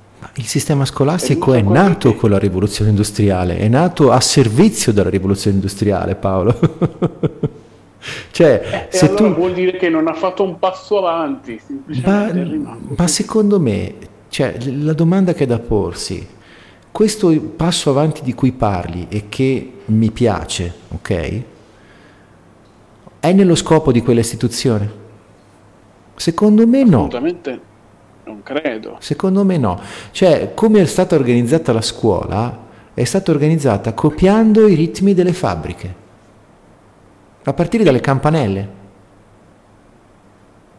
dagli orari. È molto interessante questo. Sì, vero? se tu prendi un bambino piccolo, ma costringerlo a fa- stare seduto per ore in un banco a fare niente, è innaturale. Non ha nessun senso. L'ho vissuto in prima, in prima, in prima, sulla mia pelle quando da ragazzino ho cominciato a farle l'asilo, le elementari, che io non vedevo l'ora di uscire di scuola. E a scuola io non è che avevo problemi, andavo bene, per cui non avevo problemi di apprendimento, di insegnamento, per cui... Ma io il pomeriggio non avevo nessuna voglia di fare i compiti. Io volevo uscire in strada a giocare. trovavo mille distrazioni, non riuscivo a concentrarmi, i miei pensieri vagavano per ogni dove, non riuscivo ad afferrare il senso di quello che devo fare come compito, tant'è che a un certo punto, dopo un litigio eh, furente con mia madre, più o meno in eh, quarta elementare, lei mi disse arrabbiatissima, domattina ti sveglio alle 6 così fai i compiti. Mi ha svegliata alle 6, in un quarto d'ora ho fatto i compiti. Da allora ho cominciato a fare i compiti il mattino presto prima di andare a scuola. Perché a quell'ora del mattino, eh, fresco e riposato, fare le cose diventava facile. e quindi avevo tutto il pomeriggio per giocare, scorazzare, fare quello che volevo. Che a volte poi il mio giocare era anche leggere altri libri, ma non quelli di scuola. Cioè, sì, sì, posso, posto, ve, vedo delle rimembranze anche sì. vecchi. Sì. sì, sì. Ma io eh, a, a, scuola eh, facevo gli stessi discorsi con i professori, ma fin da piccolo, da bravo, da bravo indaco. Cosa dicevi? Da, da bravo bimbo indaco mettevo in discussione praticamente qualsiasi cosa. eh, comprendevo già che c'era qualcosa di naturale nella campanella che suona, sì, sì. Nella, nella, nell'arrivo del professore e tutti a scattare in piedi sì, in silenzio, eh, nel, nel, rispondere all'appello. Sì, come Mi tanti piccoli fantozzi. Nel, sì, esatto. Mi ricordo questa scena che ti voglio, voglio raccontarvi. Uh-huh. Eh, uno dei tantissimi appelli nelle scuole elementari. Uh-huh. All'ennesimo appello, eh, io alzo la mano, anche questo, alzare la mano sì. per, per, per, richiedere, no? anche quello è un segno di dipendenza. No? Se sì. io non alzo la mano non parlo. Esatto. Eh, io dicevo, ma professoressa, ma, maestra, non professoressa, maestra, ma se lei ci conosce tutti, perché chiamarci per nome tutti i giorni? Eh, ma per vedere chi manca, no? Per vedere chi manca. E eh, vabbè, dicevo, eh vabbè, non c'è problema. Eh, glielo diciamo noi chi manca. glielo dico io.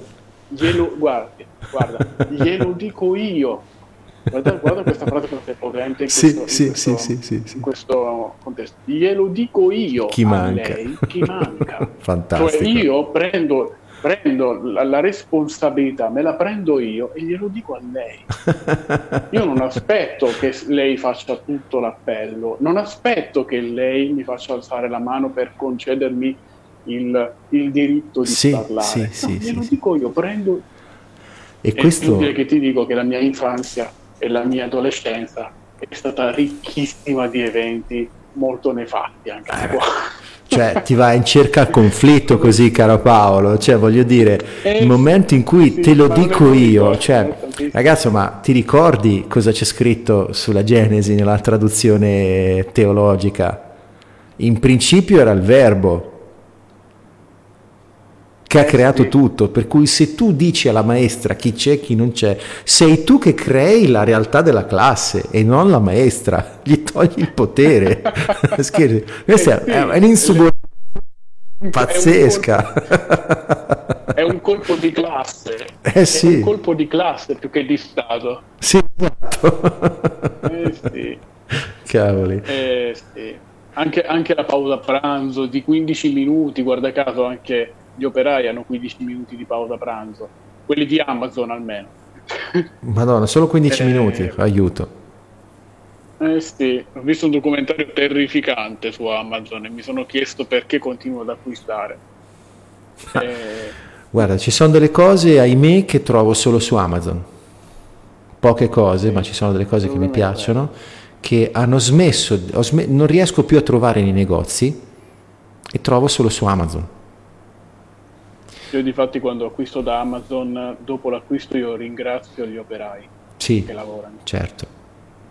Faccio, faccio pono per gli operai. Sì, sì, sì. sì, lo trovo onorevole Paolo. eh sì, è il minimo, ma letteralmente il minimo. Sì, sì, sì. E quindi sì, quello che ne viene fuori da quello che stiamo dicendo è che il lavoro dipendente... Esatto è connesso a tutta una serie di eh, disarmonie che vedo nel nostro modo di vivere.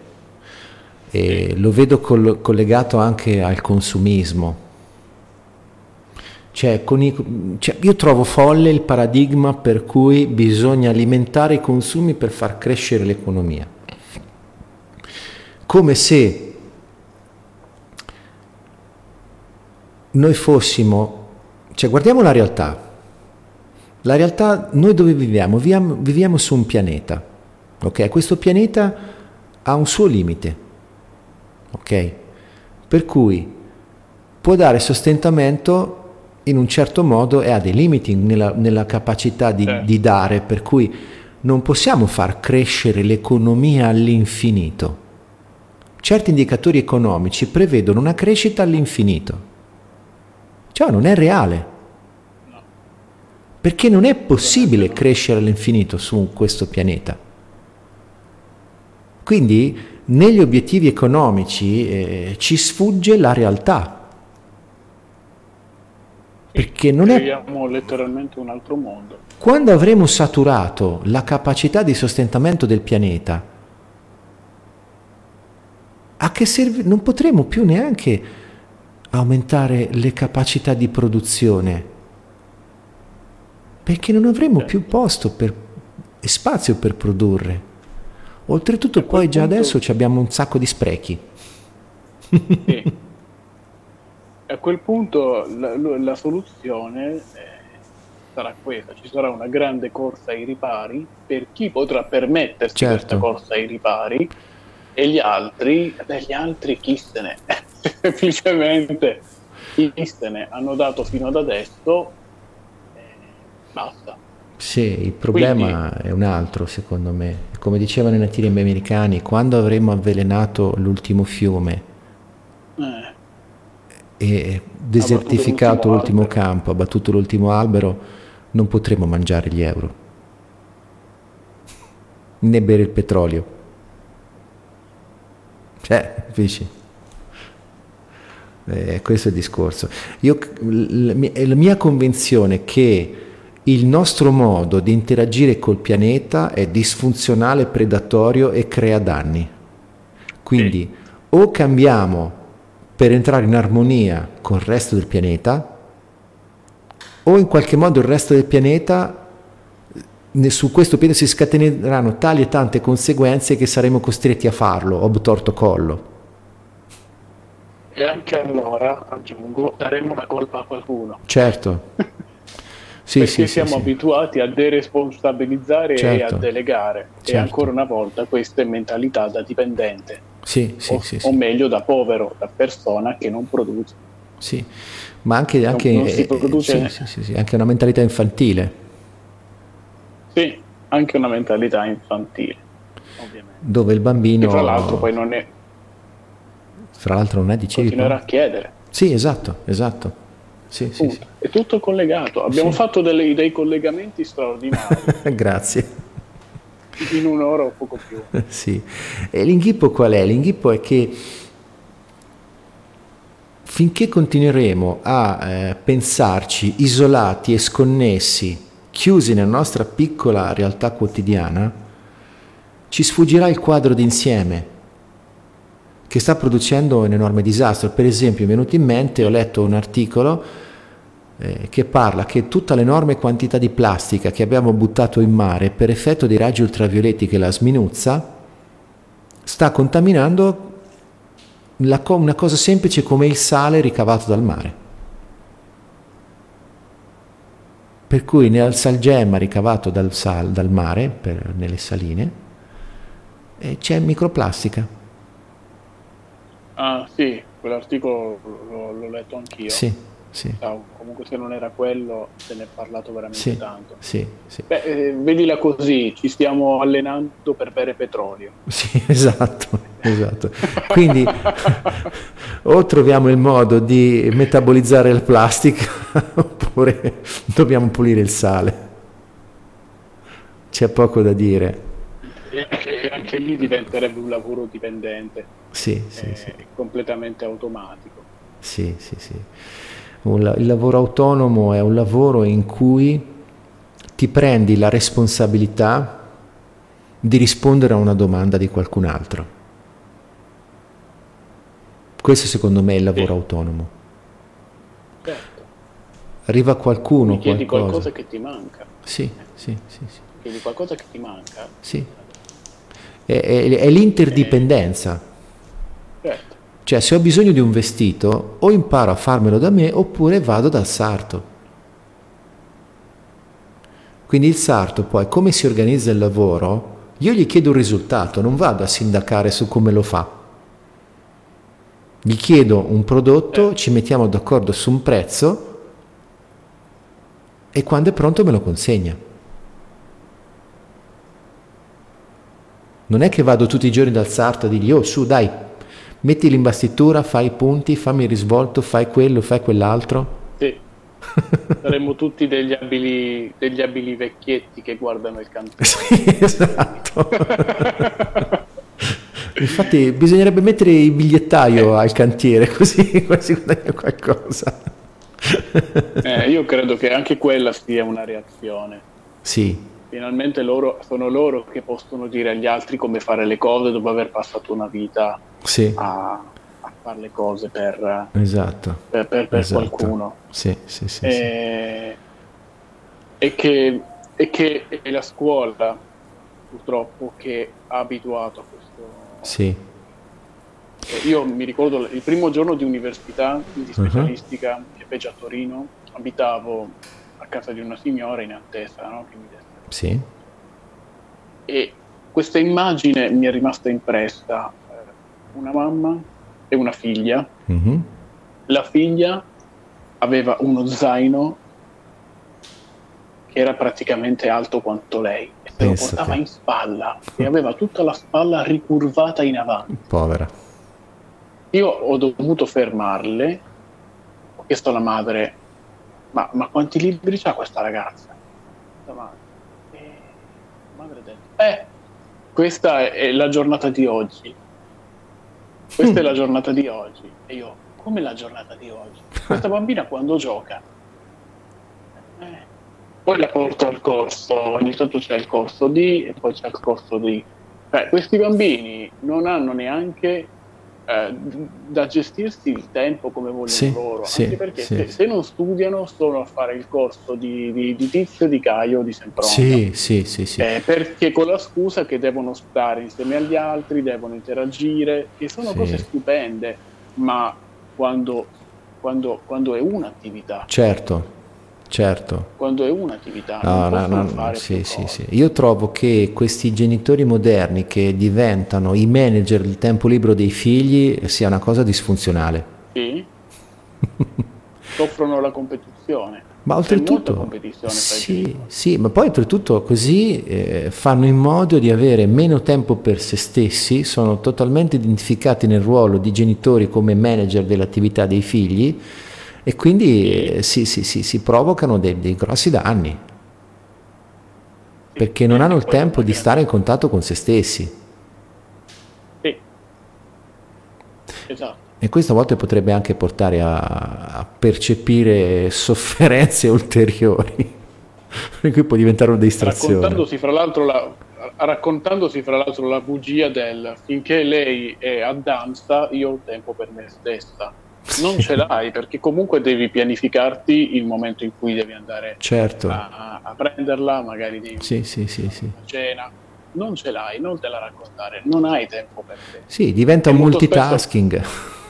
Sì, esatto, diventa letteralmente un multitasking e questo multitasking viene eh, ehm, giustificato da eh, una grande, grande, un grande discorso che Mhm. culmina con mio figlio avrà ciò che io non ho avuto. Oh, E aiuto. tutto passa come gesto d'amore. Sì, sì. il sì, problema è che il, il genitore non è neanche colpa sua perché, come mh, affermando quello che dice Luise, non si può insegnare ciò che non si conosce. Certo, Quindi questo genitore è letteralmente identificato con l'atto d'amore che crede di fare nei confronti del figlio. certo, certo. Questa è la, la distorsione dell'ettimo dell'educazione, che educazione viene da ex ducere, portare fuori, quindi consentire al bambino di Portare portare fuori quello che ha dentro. Eh, Invece questa è una gabbia in cui si costringe il bambino a stare dentro dei paletti, dei limiti che ha deciso il genitore a priori.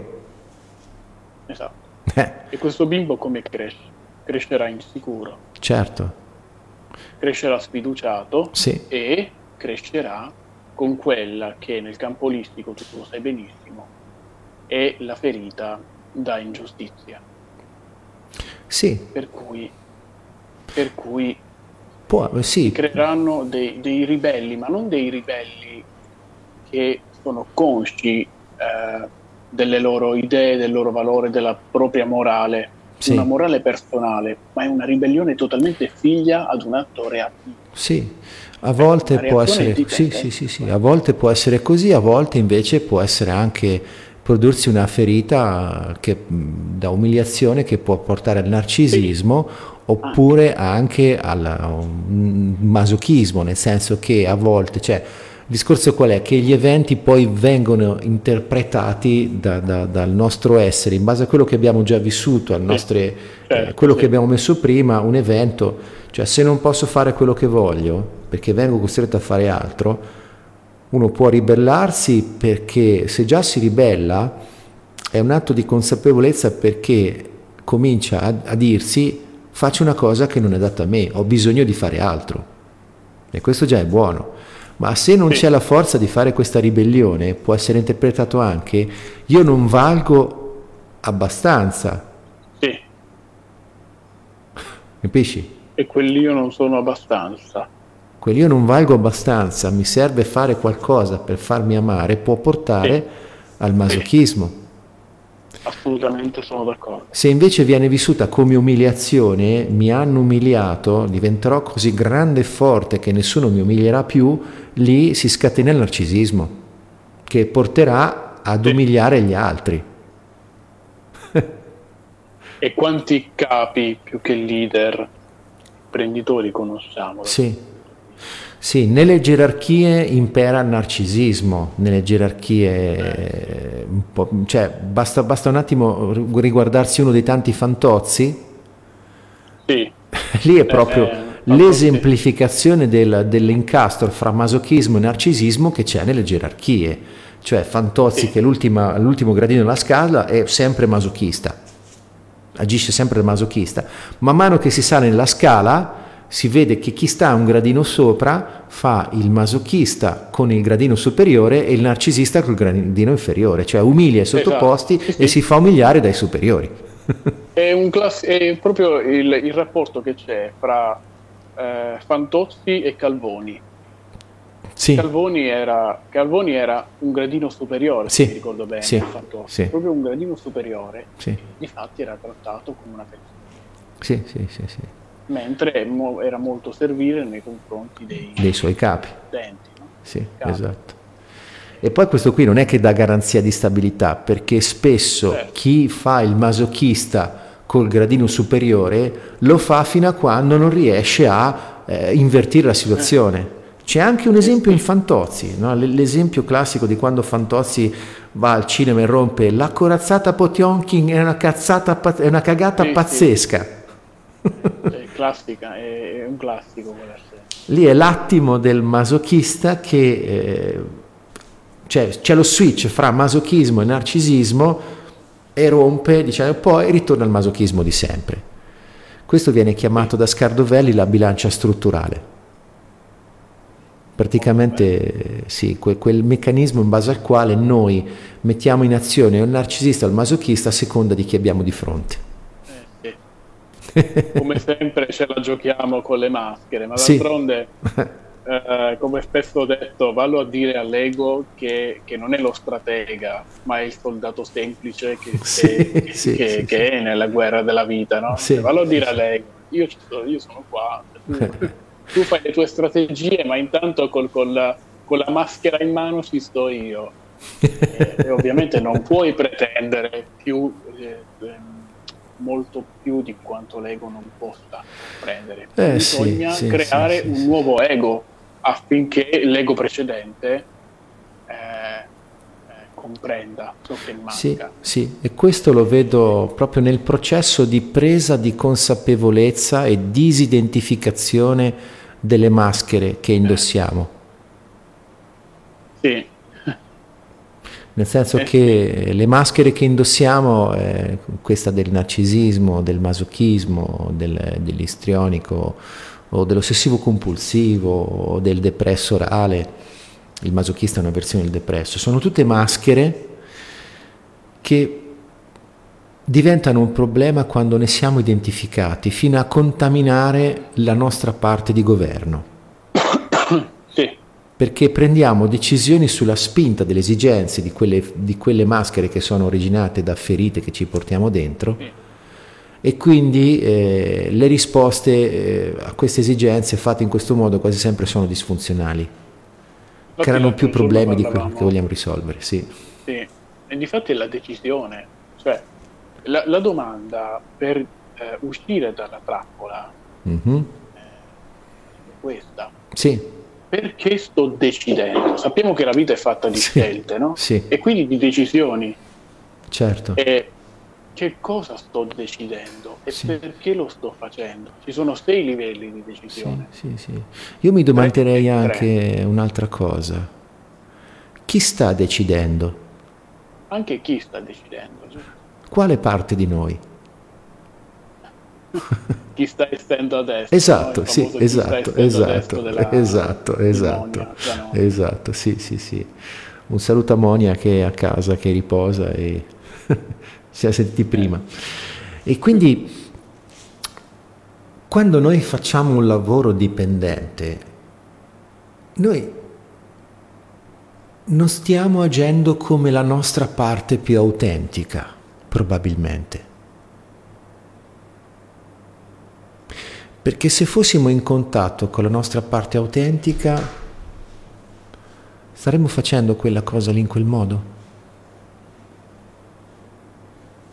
Tutto qua. Ma addirittura se non lo stessimo facendo con la nostra parte autentica, io aggiungerei anche un gradino Mhm. superiore a questo. Mi renderei conto che effettivamente lo sto facendo, Sì, sì, sì, sì, per sì. poi passare a ciò che hai detto tu prima.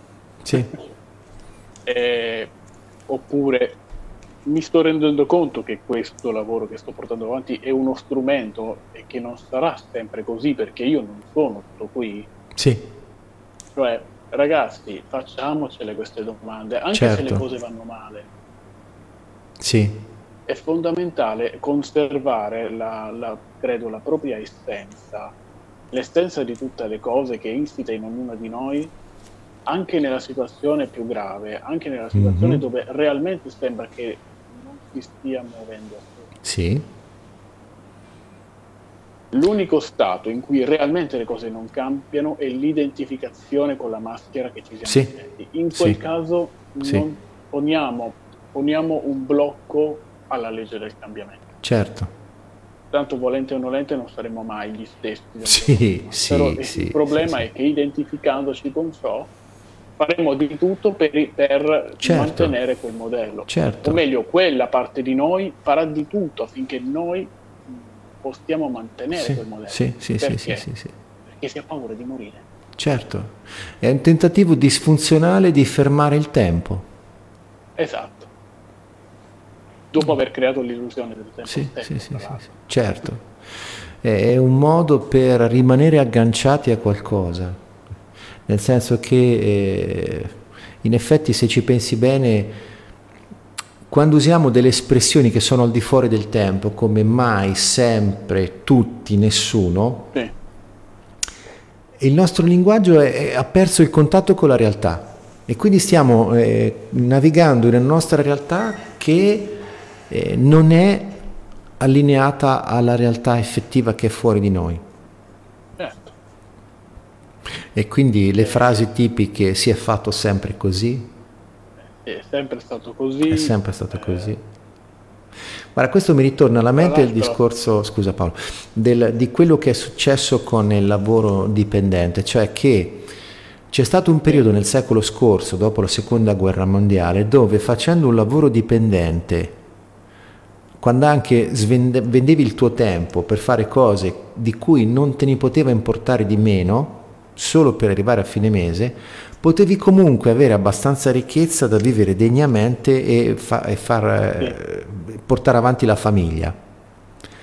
Questo qui è durato poco perché a partire dagli anni 70 in Italia è cominciato questa politica di blocco dei salari che ha portato allo stato attuale dove quello che si faceva una volta col lavoro dipendente adesso è impossibile da fare. Quindi quello che è chiaro è che col lavoro dipendente in Italia non funziona più come funzionava quando è nato il mito del posto fisso. Non funziona più. I costi delle cose sono troppo me- elevati.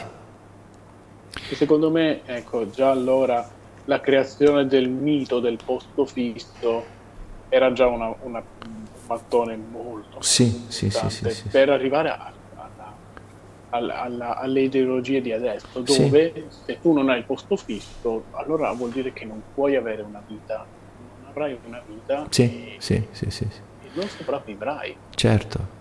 È un modo per indurre una paura. dalla- Certo. Eh sì. Infatti quello che ho notato... È, è come quando... È... Guarda, un dato, un dato numerico... Scusa Paolo, un dato numerico banale, sì, sì. perché spesso nei numeri possiamo, i numeri sono cose oggettive, ok? Possiamo misurarli. E, ascoltando un discorso di, adesso non mi ricordo esattamente, di un, di un nostro connazionale che vive da tanti anni in Cina, ok? Non so se è un diplomatico o uno studioso che vive in Cina, non mi ricordo, comunque ho postato questo video da qualche parte. Lui disse, dal 1970 ad oggi il reddito pro capite dei cinesi è aumentato di 100 volte. Questo è il dato... Pensa un po'. Capisci? Da noi è calato perché il potere di acquisto è più basso. Quindi adesso con i soldi che prendiamo dal lavoro dipendente non è possibile fare le cose che si facevano negli anni 70. Lì invece il reddito pro capite è aumentato di 100 volte. Ecco perché la Cina lavorano, in Cina lavorano così tanto, perché sono soddisfatti di quello che hanno. Quindi anche se fanno qualcosa che probabilmente non gli piace, però perlomeno hanno la soddisfazione di arrivare a fine mese in maniera dignitosa, visto che guadagnano molto di più. Adesso questo non c'è più qui. Cioè tutta la massa di gente che arriva, non arriva a fine mese, per carità non è bello, però mi fo- pone la domanda, ma ha senso vivere così? Esatto. Beh, ha, ha senso correre per arrivare alla fine del mese. Sì, sembra di stare in una ruota da criceti. Eh sì, ma forse anche peggio, perché quantomeno il criceto ha la libertà di correre. Certo, può decidere di scendere dalla ruota. Probabilmente viviamo su una ruota da criceti e non ci rendiamo conto? mi sembra l'unica, l'unica sì, possibilità. Sì, sì. sì, perché... E poi nonostante questo col lavoro dipendente si possono fare delle ottime cose, perché cioè, non è che sto dicendo... Però sono convinto che lo stesso lavoro può essere fatto in maniera diversa, si può ottenere lo stesso risultato con un rapporto più adulto con il lavoro che stiamo facendo. Sì, è tutta questione, alla fine è tutta questione di approccio. Sì, sì. Non c'è, non c'è una sola maniera, ecco, anche lì non c'è una sola maniera di fare le cose.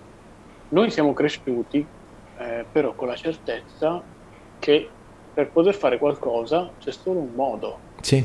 Vediamo che c'è quel modo e non lo mettiamo in discussione. Vediamo. È un po' come quando impariamo una strada nuova per andare da A a B e, e lo, la percorriamo sempre fino a, a, farne, a, farne, memoria, poi arriva qualcuno che dice guarda che se prendi quell'altra strada a B arrivi in meno tempo. Certo. Poi diciamo vabbè ok sì, il giorno dopo sei ancora a rifare la stessa strada.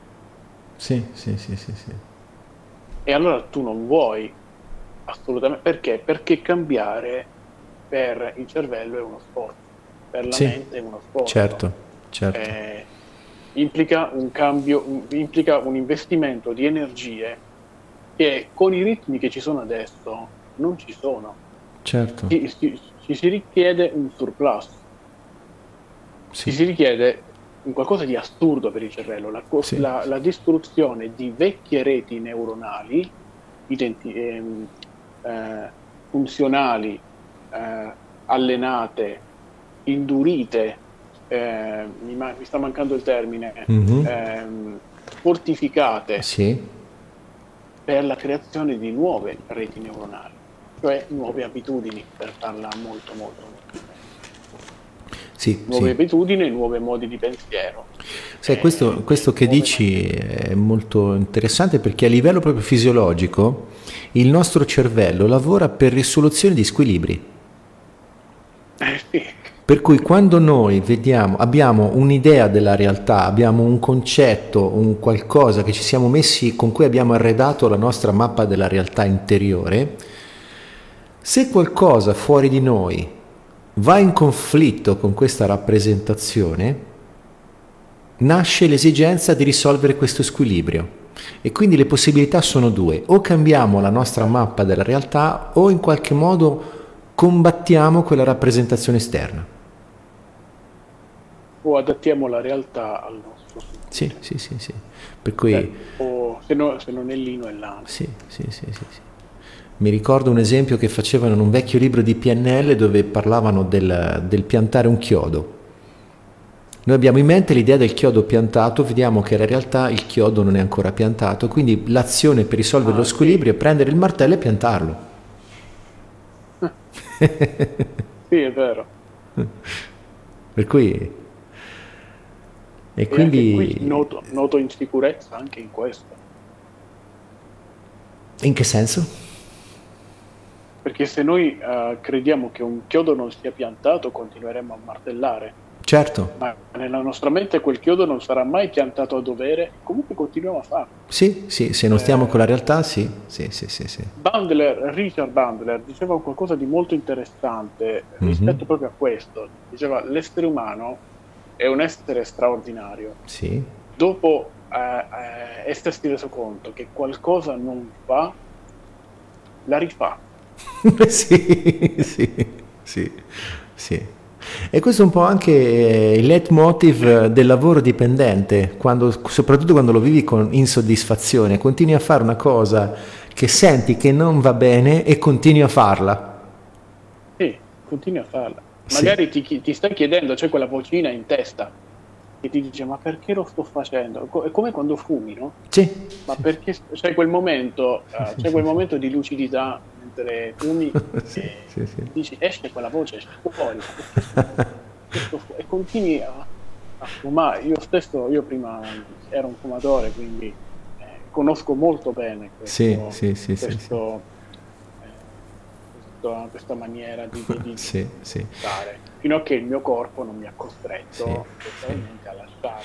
Mi fa venire in mente quella vecchia canzone che, di Masini che faceva Perché lo fai disperata ragazza mia? Ah. Bene Paolo. Perché è molto, è molto potente. Sì, sì, sì, sì, Io ti ringrazio, siamo in chiusura perché è giunta l'ora, sono le 21. Ah, sono sì. volate. Sì, sono volate. Ti ringrazio Paolo perché è stato molto bello e divertente eh, giocare con te a esplorare questi nuovi esatto. significati, queste nuove cose. Che per noi questo non è un lavoro. Sì, esatto, per me questo è divertimento, io sono qui a divertirmi, se no non sarei a farlo. Bene. Okay. Guarda caso, magari abbiamo svegliato, eh, abbiamo creato qualche domanda importante nel cuore di chi ci ascolta. Sì, Quindi sì, forse sì. abbiamo prodotto qualcosa, Lorenzo. Prob- sper- sì, sì, sì, sì, sì. Vero? sì, presumo di sì. Poi dopo il tempo ci darà la risposta. E quindi il nostro tempo qui in diretta è finito. Io ti ringrazio Paolo, grazie ancora di essere te, stato con te. Ancora per l'invito. E quindi niente, a questo punto questa era Radio Iride, questa era Letei, abbiamo parlato di lavoro con Paolo Muccio che ringrazio e quindi vi saluto ascoltatori e vi ringrazio di essere stati con noi.